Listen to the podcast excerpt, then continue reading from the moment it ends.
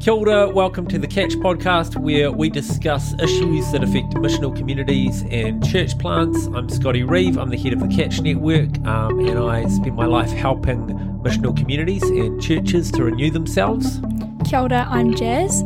I live in community here in Wellington, and I'm also a law student. Uh, Scotty, why are we here?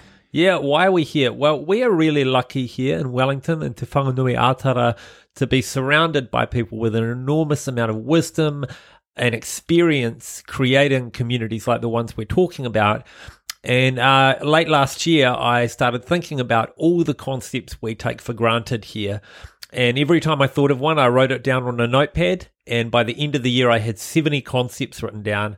And so our desire really is to grab some of the great things we take for granted that we talk about all the time and to share those with a wider audience and I've invited you, Jazz, to join me. Why are you here?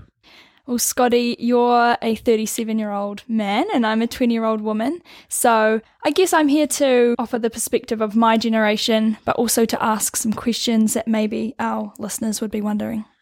Yeah, exactly. So the reality is that uh, sometimes I get talking and you'll hear I go for a while, and sometimes I miss things or I say things which um, you may not agree with. And so Jazz is going to be the voice of reason here in the room for my rants. Is that right? Hopefully. We'll, yeah. we'll see. awesome. Cool. All right, let's get into it.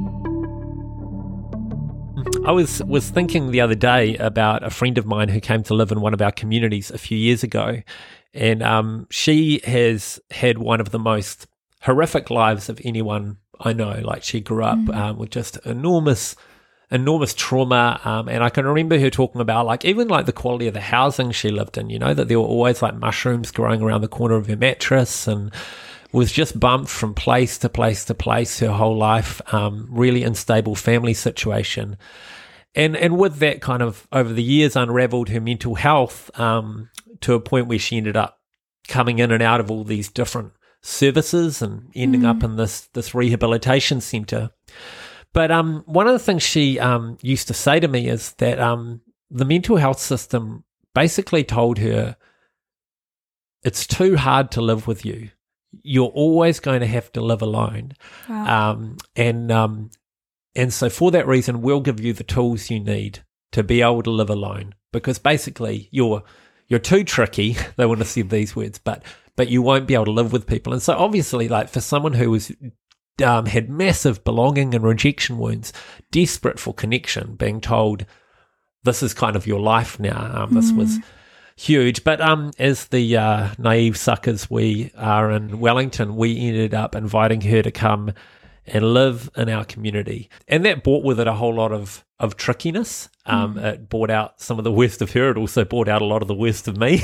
um, and um, and but um, but over the years, basically, um, through the deep commitment of a crew of people to be her mates, um, there was a, a work of healing that happens into her where mm. she was like, "No, I can live with people." Like mm. I can have a life. Like I remember turning up to her 30th birthday, um, and she used to often say in bad moments, she's like, nobody likes me. I have no friends. And I remember saying to her on her 30th birthday, I'm like, friend, there are like 70 people here to mm. celebrate you, you know, and that wouldn't have been possible five years earlier.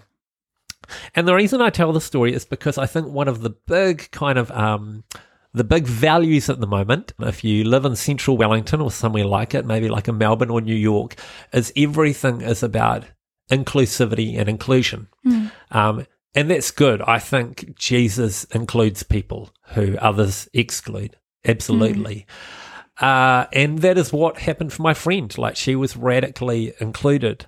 But I think maybe one of the things we don't ask when we talk about inclusion is inclusion to what? Mm. Inclusion in what? Um, and a controversial thought here is that I think that real inclusion happens when people make radically exclusive commitments to each other. Mm. Real inclusion happens when people make radically exclusive commitments to each other. What do I mean by that? I mean that at the start of our community year, um, what our friend came to live in is she came to live in a place where we would pray together every day together, where we would commit to resolving conflict well together, where we would um, have dinner around the dinner table together. We effectively became family, and that created a safe space in which she could heal and grow. Now, my fear at the moment with some of our dialogue around inclusivity is that what we're really saying is everyone should be included in the ideology of Western individualism. Mm. But then it's like, well, then what do they actually belong to? And what safety is there in a group of people who are all out for themselves before anyone else to actually heal and to grow? So it's my conviction more and more that actually, if we want true inclusion, we want people to truly be safe, to truly heal, then we actually need to create families that they can belong to. And families have kawa, families have customs, families have tikanga, they have a dinner table they sit around. And there are things that are okay at that dinner table, and there are things that aren't. Um, so I think this is something we need to add to our conversation of inclusion to truly create safe and meaningful places for those on the margins and those who desperately need to heal, like my friend. Small groups of us need to make radically exclusive commitments that create enough safety for healing to occur. Now, Jazz, I'm wondering because you're quite a bit younger than me and you um, swim in the white waters of Wellington. Yeah, I'm, I'm interested if you see that playing out. Um, this, uh, I guess, the the rhetoric of inclusivity is, I imagine, is huge in your space. Yeah. Yeah, absolutely. I mean, it's it's so interesting, Scotty, because when we have discussions as a class, everything is so theoretical. It's almost like yeah, I mean, people aren't really talked about as actually having real lives and being real people that we walk amongst. And yeah, as Christians, it's always the challenge of not getting just swept up in kind of political correctness or just those conversations. When you say being exclusive, you, you talk about um, certain rhythms. Are you just talking about people kind of living in your homes, or can this play out just having someone as part of a church community? What are different ways that it can look like um, including people, but not just in this kind of Western woke sense? Yeah, yeah.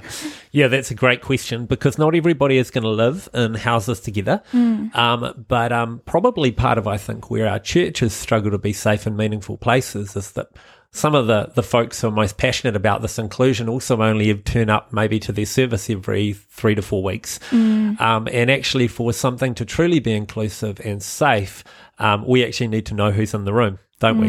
Um, and uh, and so what we can say when we say, "Oh, we're inclusive," sometimes what we're saying is everybody is welcome at our meeting.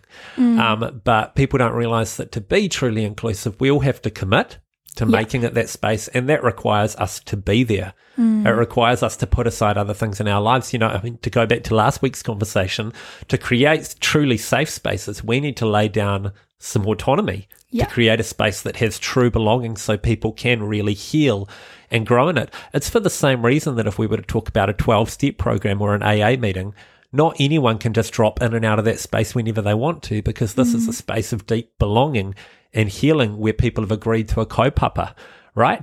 Um, Yeah. And it's interesting, eh, how there are um, spaces like that which we would never critique their practice for being an exclusive space because we understand what it's for.